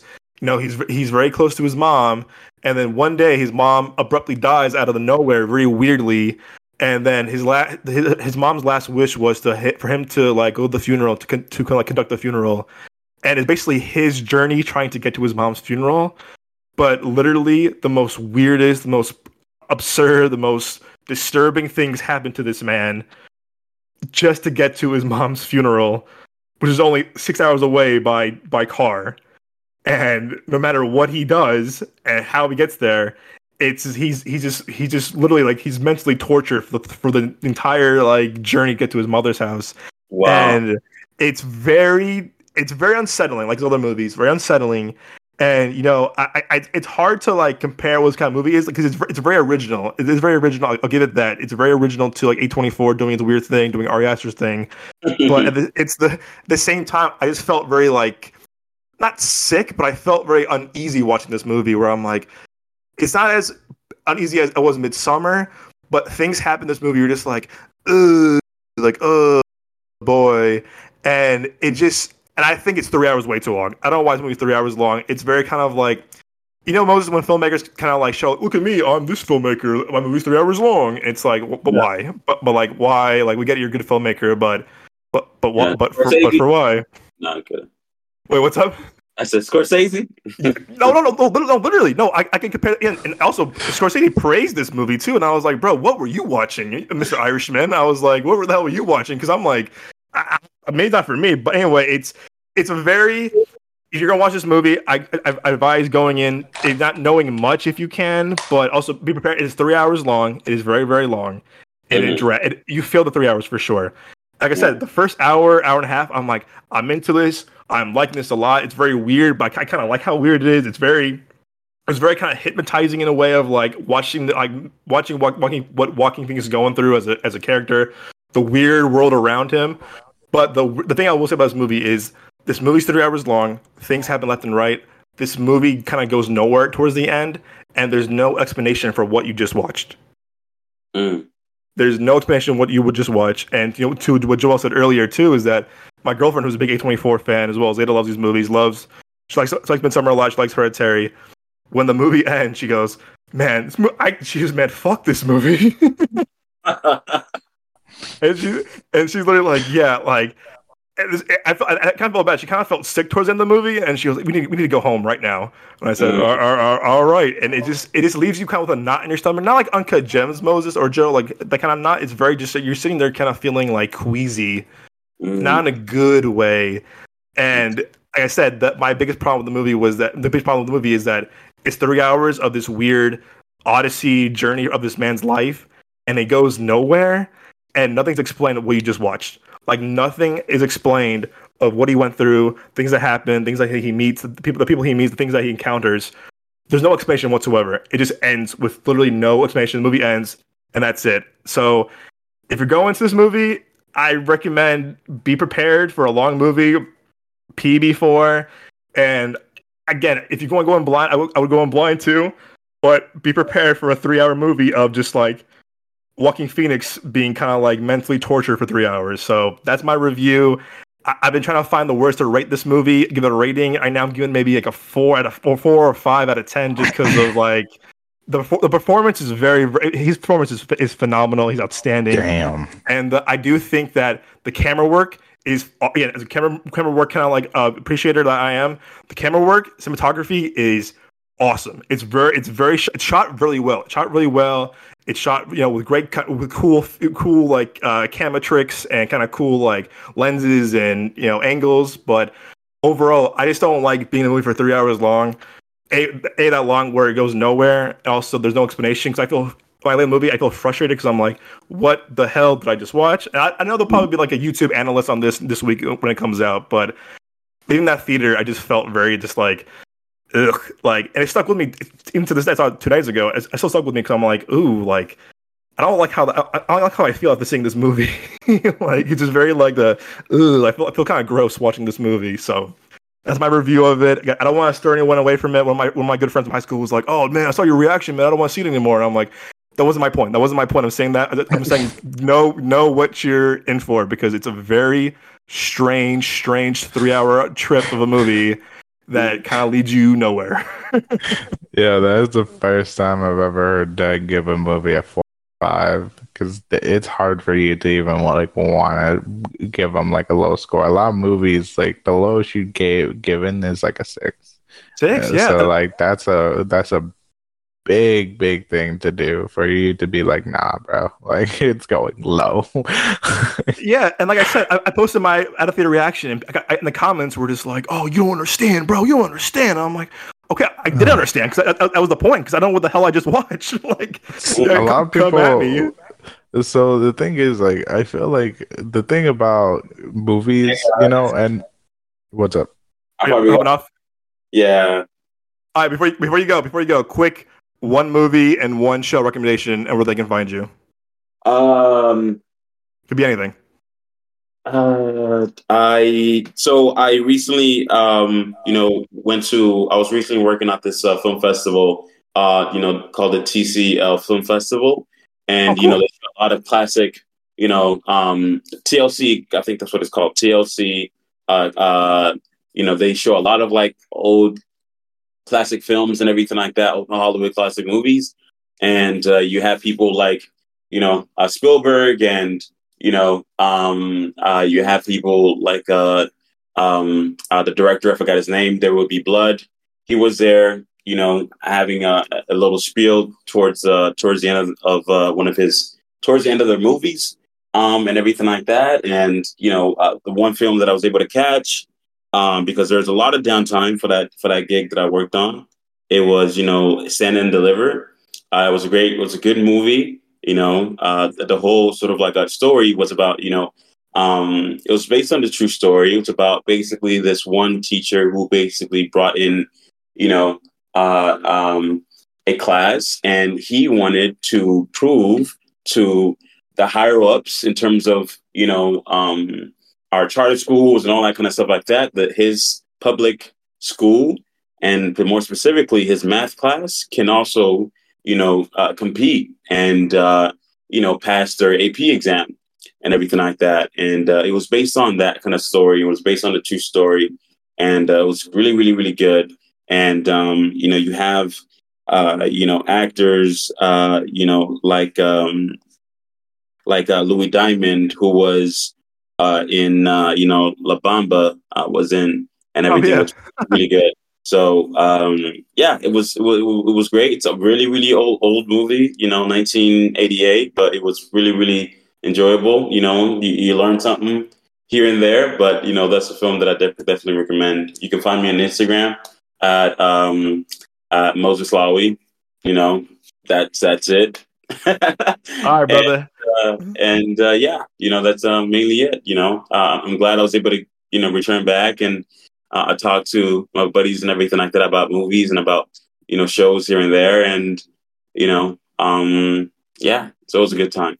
We missed you, man. Welcome back to the show. You know you're always welcome here. You're you are one of the founding hosts, no matter what. No matter if you're taking a week break, few weeks break, months break, man. You always have a host spot here for you, man. You know that. Thank you so much, man. Have a good one, guys. You all right, know, brother. Love you, man. Be safe out there. All right. I'll see you soon. All right. huh? See you next week. Yeah, you see me. Yes, sir. All right, brother. Peace. All right, peace, bro. Um. Yeah, thank you, Moses, for coming I back on the forgot I was muted. you're good. No, you're good. you're good. Welcome Yeah, back, thanks Joel. for Moses being uh, here. Yes. Uh, so, what was I gonna say? Uh, yeah, no, it's like everyone has their own opinion about films. It's fine. It's cool. Uh, I feel like some people are a little too hard on some people. You know what I mean? Yeah. Because like I'll watch a movie like Midsommar, I'll be like, I, I don't know, I just okay Yeah, dude. just got put that to the side, never watch it again. You know what I mean? Like Yeah. I'm just like this isn't a movie for me. And it's not that I can't get complexities of a lot of movies. Like there are movies that I've watched and you've watched, and you're just like, I have no idea what the fuck that was. No, literally. I, I had to explain it to you. You know, I do like complex movies. I really do. They're really good. There's just some where you're just like, ah. What the fuck? Like, you know, like I mm-hmm. watched The Lobster and I completely understood that. That was, and that movie had its own complexities. There's also Right. another movie I watched that was fucking weird. I watched it. It was sort of like The Lobster, where I forget what it's called, where these people think they're like animals, and so they're sent to this like therapy type place. You know what I mean? Like if you like, you know the type of places where like if you try committing suicide, like you get sent to them basically. Like the Oh, uh, yeah, yeah, you know I mean? The crazy house. It was sort of something like that, and so like. Yeah. Uh, anyways, it's just complex movies where you're just like, what the fuck did I just watch? You know what I mean? Dude, literally, I, I kind of wish you read the screening with me because I feel like you would be you would laugh because you you would have laughed with me at the parts that were that were like kind of funny because it was pitched as a horror comedy, and I I think we both Uh, appreciate it's hybrid genres like that. But once that kind of once that hour and a half mark hits, you have another hour and a half left. Z and I were kind of just like, wow, like where's this going? And it just it just didn't it kind of went nowhere. And there's no like really like and there's no spoilers, no spoilers for anybody, but it's like there's no resolution. And I'm like, I don't get why people I don't get why this is like kind of being praised of like, oh my look how, look how amazing this is. I'm like, I, again, I appreciate it was original. The the acting is phenomenal because Joaquin is, is a fucking fantastic actor, but I just don't like I don't like being frustrated during movies and being at the end of the movie when it ended like that. I was like frustrated because I'm like I don't know what I just watched. I kind of like it just gave me kind of just like a headache and it, made Z, Z feel kind of sick, unfortunately. And like I said, I put most of my athlete reaction on TikTok. And bro, I mean, I'm glad I'm glad that post is gaining attraction for the show. That hey, no, hey good bad press is good press for the show. I'll, I'll say that. But yeah, dude, you- see the comments on TikTok, you'll see you're like people are like, you you just don't understand, man. You just like it's it's this and that. I'm like, oh, I should have kept my mouth shut. Uh, yeah, it's, I I really don't like comment on certain things it's just like you know like like I remember me and you watched Chi-Raq and that was a oh fucking God. god awful fucking great movie. We were like, we were like, oh my fuck? god, it's so good, it's so amazing. Like they really captured. I'm just like, what the fuck were you watching? Like, did you Yeah, did literally. you go into the wrong film? Like this is a shit movie. But you know that was the only time we ever walked out of a movie, dude. We have never yeah, walked out of a movie on, on that one time. I've time. Never walked out of a movie until then. So that was the shit. Like me and you even watched. We didn't fully watch it, but we stayed for Zero Dark Thirty. Did we fall Oh, asleep? yes, yeah. but we didn't walk out. like that movie made us walk out. It was so bad. But you know, everyone has their own opinion. Everyone. That's why we're doing this podcast. So if you enjoyed those movies, good on you. Do we agree with you? Absolutely not. Are you gonna come for us? Go ahead, try. I got a gun. Yeah, dude. It's, I, I, I remember once watching Lu- wait, But in all we- we- seriousness, we watched like, during Lucy. Just don't attack us for opinions, guys. We- Just- we- and eh, we right, we stayed have through Lucy. And may I remind you, Lucy got great reviews too, and we were like, we didn't see the same movie then because we saw a really shit movie. Oh my Like- god, people love that. That was fucking was- shit. I know you and I, when people were clapping in the end, and you and I were like, "What movie did you just watch?" People were like laughing at the jokes, and you and I were like, "We were not laughing whatsoever." And, And I I, don't care how young we were, we still understood the jokes. They just we weren't fucking funny. funny. No, like, at and- all. Like the movie wasn't good either. Like it was very it was it was like a what are- what are they called? It was like a Scientologist's wet dream, man. Oh my god! Yeah, dude. shit. Yeah, dude. And I have nothing against people with different religions. Like I don't care if you're atheist, Satanist. Like I really don't give a shit. Uh, that, that was just a shit movie. dude it's i really i, I mean i don't want you I, I don't want you to watch this movie this Beau is afraid but i kind of want you to watch it so i can see your reaction just because i feel like if you ever if you ever Dude, three hours. yeah, yeah I, trust me, I don't want to burden you with the three hour movie but i just it's hard because like fucking face. it was funny people I gotta people wait work it's on streaming. I have no money mm. for a fucking going. no, trust me. I, I, I would not have anyone pay for this movie. Trust me, I would not have anyone pay full price. Again, I love seeing movies in IMAX. I'm glad, I'm glad I did see it in IMAX, but I would not have IMAX? someone pay. Yeah, it, again, like I said too, I give the movie credit for being the first A24 movie to be shot in IMAX format. That's really cool. That's really cool because you see that A24 is kind of leveling up now. They're on their on their on their kind of distribution of what you can see the movie in, and seeing that in A20, seeing that in Mm. IMAX was an experience. Not a great experience, but it was kind of cool seeing really an A24 movie uh, like that shot in IMAX because you don't you see more like the you know the Nopes and the Christopher Nolan and the No Way Homes and you know DC whatever Marvel movie Luke uh, Avatar Avatar seeing in IMAX. It was cool seeing an original movie. Nope was an IMAX. It's not Nope in IMAX, and that was cool seeing an IMAX. But it was cool seeing an Yeah. A24 movie in IMAX. I never saw that before. But is it worth seeing in IMAX? If, if you really want to see this movie, I guess, but I wouldn't pay the 16 to 25 bucks to see an IMAX if I were you. I would definitely see this at a matinee if you really want to see this movie. Be see it early as possible as you can. If you want, cause you, it's three hours of your day. You're gonna be you're gonna be out of there probably at midnight if you see if you see it late at night. So I just to me just this wasn't the kind of movie that I was expecting. I knew going in it was gonna be kind of like a gamble what it, what, what it was gonna be, but like I said, man, it just I've never seen Zeta get mad at a movie like this before. That's That's hard. hard That's to do. That's really hard to do for Zay to be like, "Fuck this shit." Like, it's not that she loves movies. It's just a lot of movies that she you, like. You really have to like try to offend her, and yeah, and playing that movie ended, she goes, "Go in the car right now." I said, "All right." They, they, the moment it says directed by whatever Ari Aster, she said, "Go to the car right now. Go to the car right now." Said, "All right." I, I even couldn't. I, I even I didn't even film my out of theater reaction. I actually filmed it at my at my at my like parking lot of my car, apartment complex because she wanted to go home so badly, and I was like, "What?" dude, I, I blame you. three hours, man. I would have Yeah, fell dude. in that fucking theater if nothing was really happening. At the, You after know the me. I, Yeah, after, dude. I, I- after like after I hit like twenty three, bro, I started falling asleep in movies like my dad. no, no, I'll, I'll, I'll blame you, man. Like I'm telling you, like literally, once they hit the hour and a half mark, during the second act, whatever, it, it drags, it drags, it drags, it drags, Oh, and then Fuck, dude. Bro. I won't watch this shit. and then Hey. literally, literally when the movie gets to the third act, bro, like it's kind of like, oh, it's ending. Nope, another half hour. Oh my god. yeah, dude, like, it never ends, it never ends, and when it, end, it ends abruptly, you're like, oh, this that was it.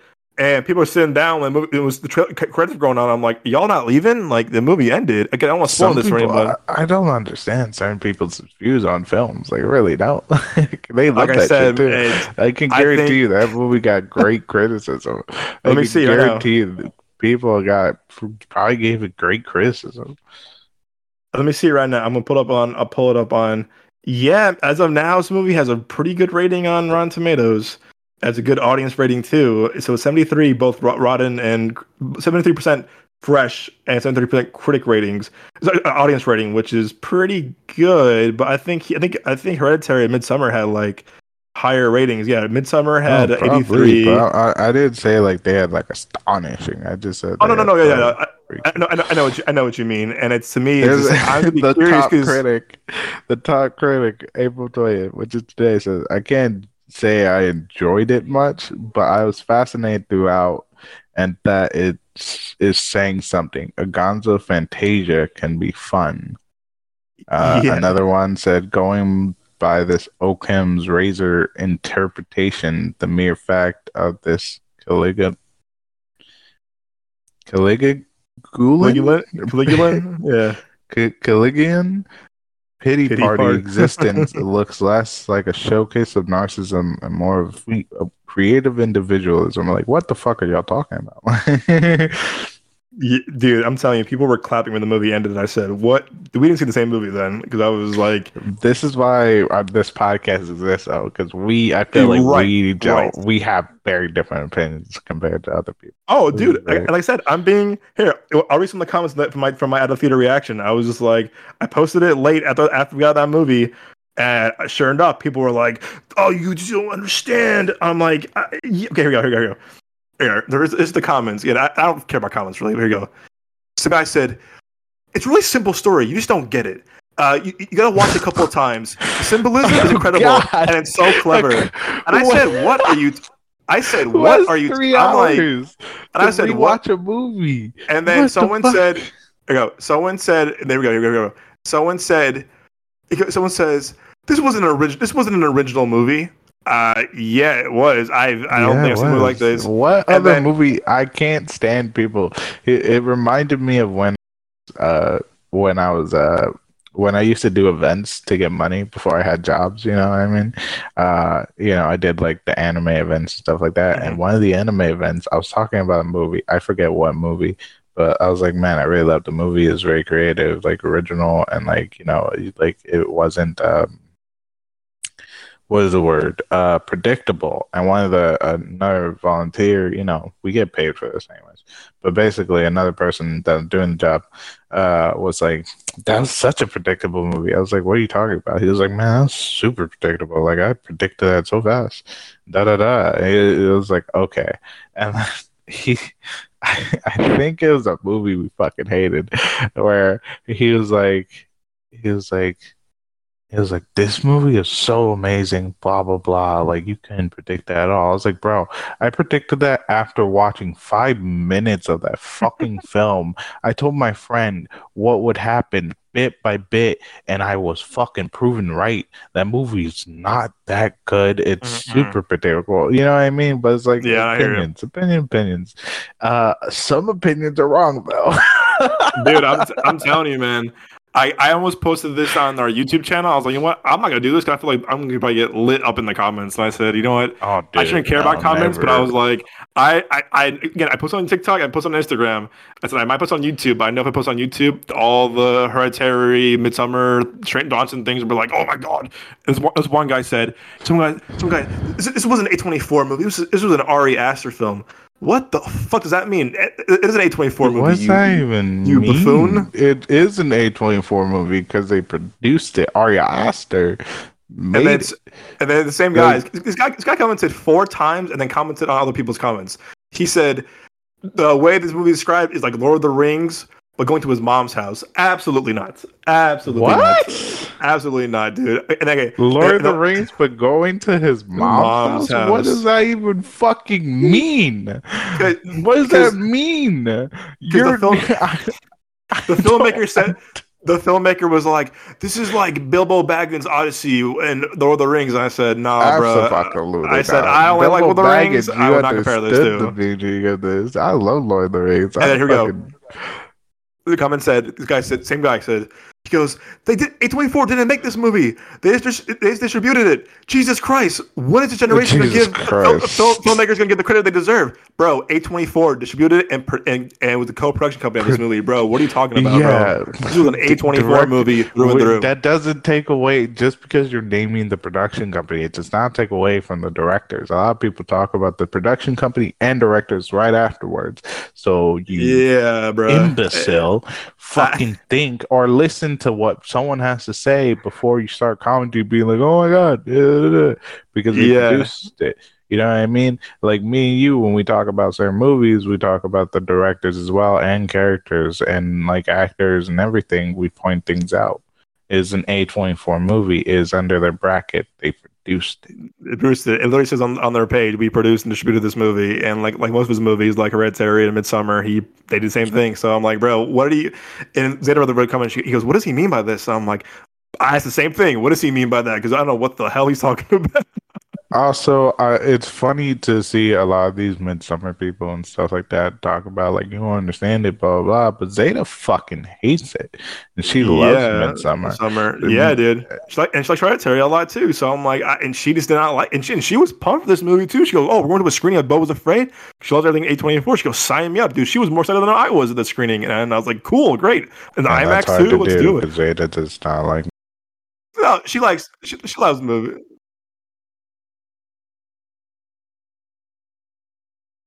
Yeah, but it's it just it,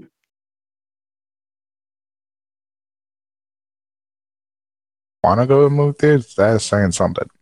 yeah. So like I said, it, it, she she really uh like I said, it doesn't work for her. So again, uh, if you're gonna see this movie, be prepared for what you're gonna go into. Like I said, I would go to a matinee, see it early, because again, three hours of your day, it's a lot to go see. a Plus trailers and stuff. So be Don't be be, a prepared. kiss man. ass. Be honest. Be honest. Be honest. So I'm looking forward to seeing what people say after this movie comes out. You know, wide this week. So be Because we like a lot of directors, and we'll give those directors shit if their movie shit. Yeah, yeah, we will. We will. Um, but anyway, man, you want to do our one on ones of the week? Sure. You want to start? I start this week. Uh, well, sure. I'll do, I'll do the honor starting off. So, as always, as you probably heard, if, you, if you're new to the show, hello, welcome. Uh, we do we end the show well again uh, when Nick and Moses hop off early because they got to go to bed and uh, have the Betty by time. Um, now they have long work schedules, uh, and both of them have a long work schedule. So um, uh, we do one on ones of the week. This was great. This was Joel's great idea a while back when we started the show. Is that we each give uh, one show recommendation as well as one film recommendation that you probably haven't seen before, or maybe you have seen before, and we give kind of like if it's underrated or a movie that didn't get enough, didn't, didn't get enough enough love when it came out, either on theaters or when it came out on streaming, whatever. Um, so we kind of hope, we're trying to expand your knowledge of good shows and movies by giving you guys both every week and every every week uh, one show recommendation and one movie recommendation. And see for movie this week. I got for show, actually, I'm gonna go with a good show I like called Ballers. It's on HBO uh, with The Rock. It's the guys who created Entourage, as well as Mark Wahlberg's producing it. It's about kind of like the behind the scenes look of like when you're a sports agent, when you're a sports manager, when you're a football, mostly football manager and football um, agent, and it's kind of like stars The Rock, stars uh, Denzel's kid, uh, John David Washington, and Rob Corddry. And it's kind of set in Miami the first few seasons, and then they go to LA, and it's about like hey, like the kind of the craziness that goes beyond about the scenes about you know film agency, uh, sorry, uh, sports agency, sports management, and kind of like you know, control and you know, handling your players, handling the players that want to like go clubbing, go crazy, you know, cleaning up after their mess, the deals that kind of go behind the scenes of like becoming an agent, becoming a uh, sports agent, you know, getting them good deals, trying to get back into the league, you know, trying to be trying to stay relevant in this league that kind of league after you're after you're old, you're kind of forgotten after a while, unless you're a big Hall of Famer, unless you're you know owning a team, whatever. So it's a, it's a comedy, but it has a lot of dramatic, a lot of, more of a dramedy, a lot of funny moments though for sure. And the first two or three seasons are pretty damn good. Really good writing. It's it's fun to see The Rock not be like you know Macho The Rock, not like you know Fast and Furious Rock or you know Jumanji Rock, and it's and it's fun, and it's fun seeing it's fun seeing him in a non kind of like that kind of role. So super funny. I recommend it. It's on HBO Max. Uh, it came out I want to say it was like I think it ran from 2015 to like 2018, 2019. So last season's okay, but it's uh, still still worth the watch seeing. And for my movie this week, you know, I was kind of like trying to watch the things I haven't seen in a while. Like movies that I, that I appreciate that I like. Um, you know what? I might go with actually a movie that you, you showed me actually if you during the during the pandemic, which was Spike Lee's Inside Man with Denzel Washington. Oh, uh, bro, that took you shit. That took you forever. I recommended that back in high school. Yeah, dude. You're Ever. like, oh, I don't know about it. I was like, bro, this is your type of movie. And it was. I literally thought of you. Like, dude, I'm so bad. It took you. It didn't take you as long as fucking me on the vines, but it took you a while. I was like, what? And I remember you told me, like, bro, it's on, it's on Netflix. It was during the pandemic. I watched it. Oh, bro, it's on Netflix. You gotta watch it. And I, I, at night, I watched it, took, took some notes. And, you know, Spike Lee for me is a very, he's a great filmmaker. He, he, all his movies kind of work for me. Chi-Raq. Um, mm, I agree I, with you there. I, I do love stuff he does with Denzel or Denzel's kid, or he does stuff with like kind of uh, up and coming actors. And I really mm-hmm. do love. I do love Do the Right Thing. I do love Black Klansman. I really like this. I love this movie a lot too because you know, Inside Man wasn't kind of like typical Spike Lee. It was like him taking on a thriller, like a thriller about like uh, robbery and bank and bank heist. But you know, this movie's and very smart. Put a really good spin on it, by the way. Yes, Exactly. It's, it, the movie's more not about the heist, about, about bank robbery. It's more about like just the heist itself and like the kind of like character study of like uh, a bank robber and kind of the psyche he goes through, as well as kind of like Denzel trying to like who's like the who's the, who's the detective on the case, trying to like figure out how to break this guy from the inside. You know, how, how do I get how do I get through to this guy? And this movie is kind of like kind of like smoke and mirrors of like it's not what you it's not what you think it is. There's more to the story than you think, and it's very it's very it's very well written. It's very uh, uh, really well directed by Spike Lee because it really shows like kind of like a cop and robbers kind of thing, but there's more to it than, this about oh, another another bank heist, another robbery movie. No, there's more to it because it's more, it's more of a character study of like the good guys and the bad guys.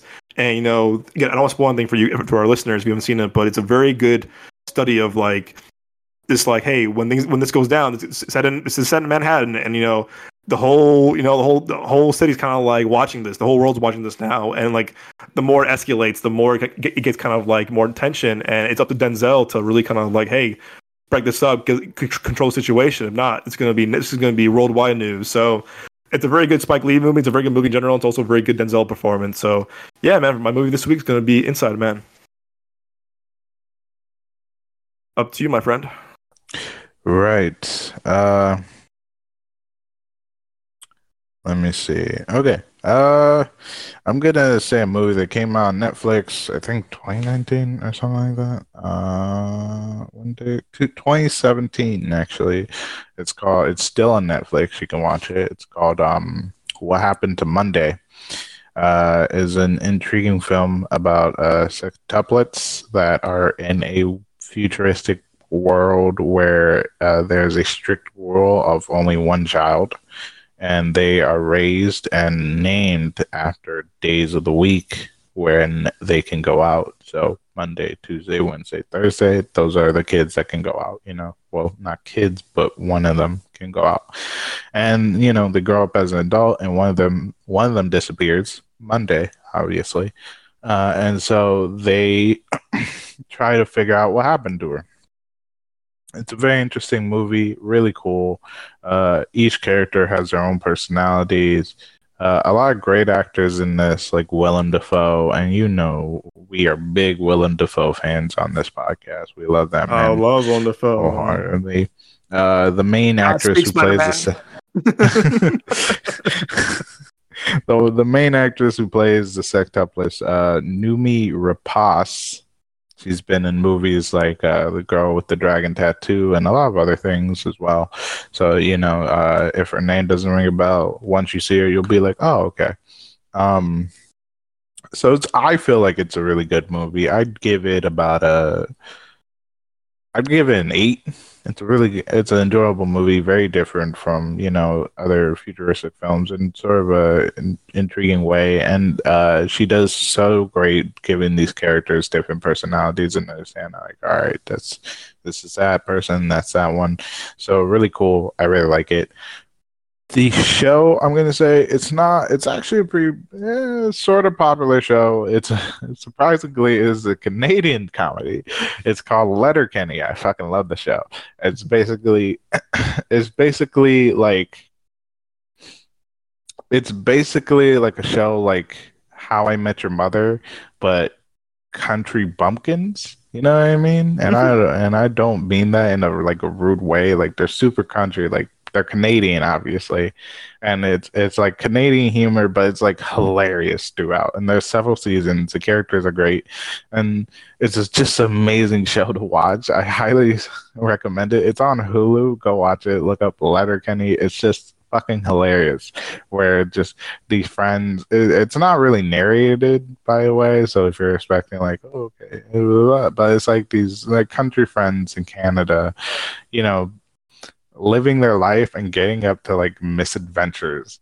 and it's really good and I love the show. So yeah, definitely go and give Letterkenny a watch on Hulu.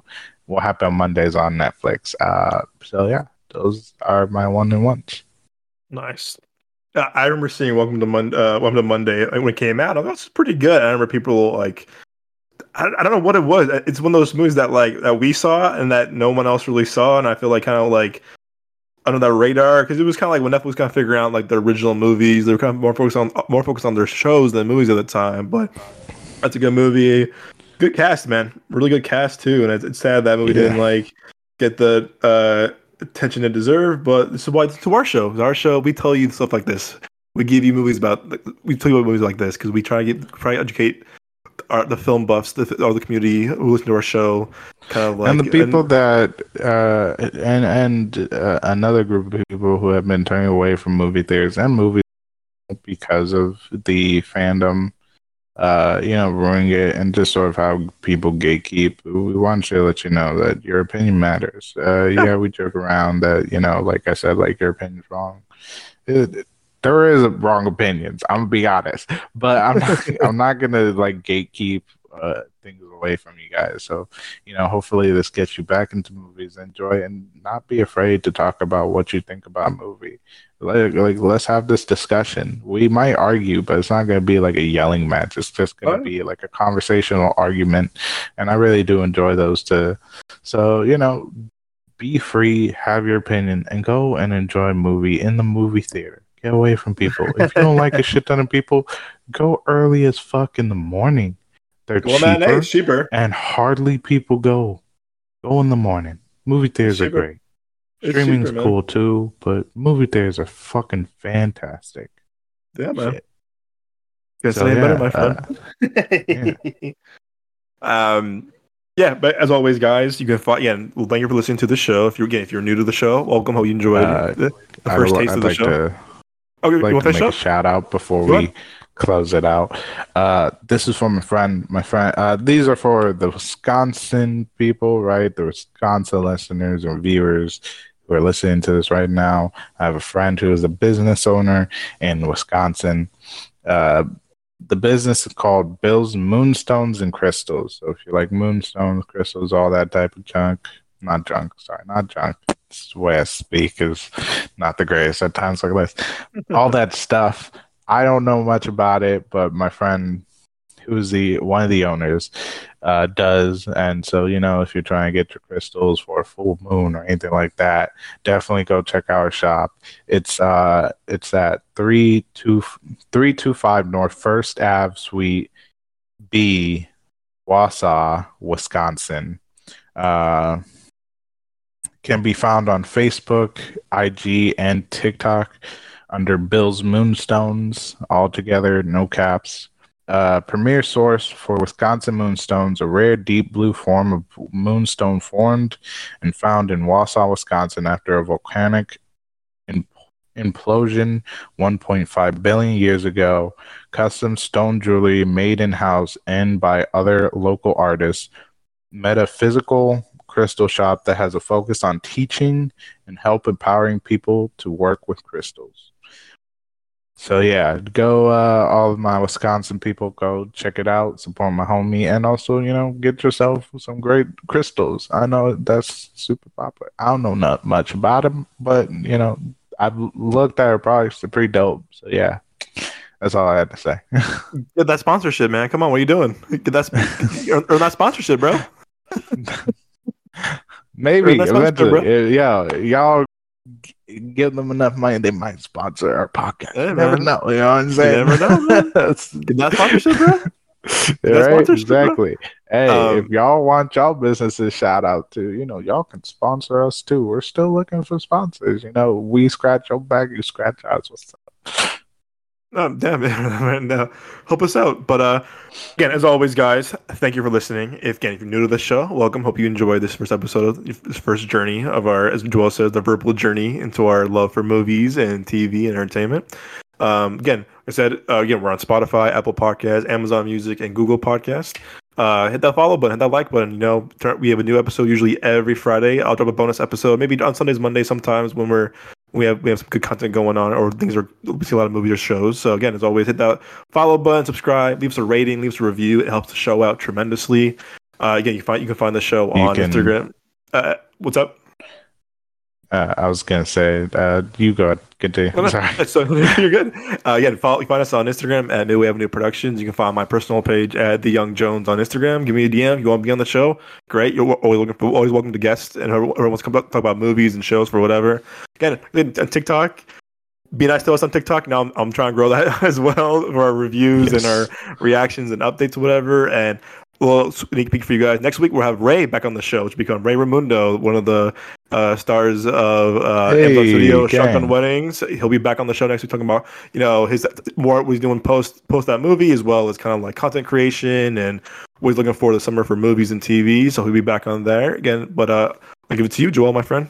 Where can they find you? Uh, yeah, you can find me on IG and Twitch.tv at the OG Cuban Rican. You can use caps or not, whatever, don't matter. You'll still be able to find me. It's a pretty unique name. I'm the only one that has it. So fucking, you know, fuck you if you try and steal it. uh, but I haven't uploaded anything on Twitch. Uh, I haven't uploaded anything on Instagram yet uh, because I haven't uh, been haven't had any gaming moments where I can clip it, but uh, you know, definitely do follow that account, uh, and also follow my Twitch stream if you want to watch me game or have a conversation with me while I game. You know, some background noise and just you know get the my opinions on more films and you know TV shows or just you know general conversation if you truly want to get to know me. Definitely uh, come check me out. Uh, if you're curious, if you don't want to do all that search, you can go to our Midway Avenue Production Instagram. Uh, there's a link tree, and both my Instagram and Twitch are both in that link tree. So go and click in the bio.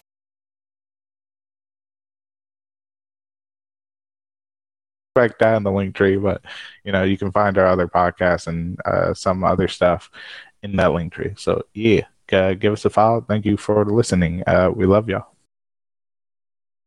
And we'll see you guys next week. Cheers, everybody. Deuces.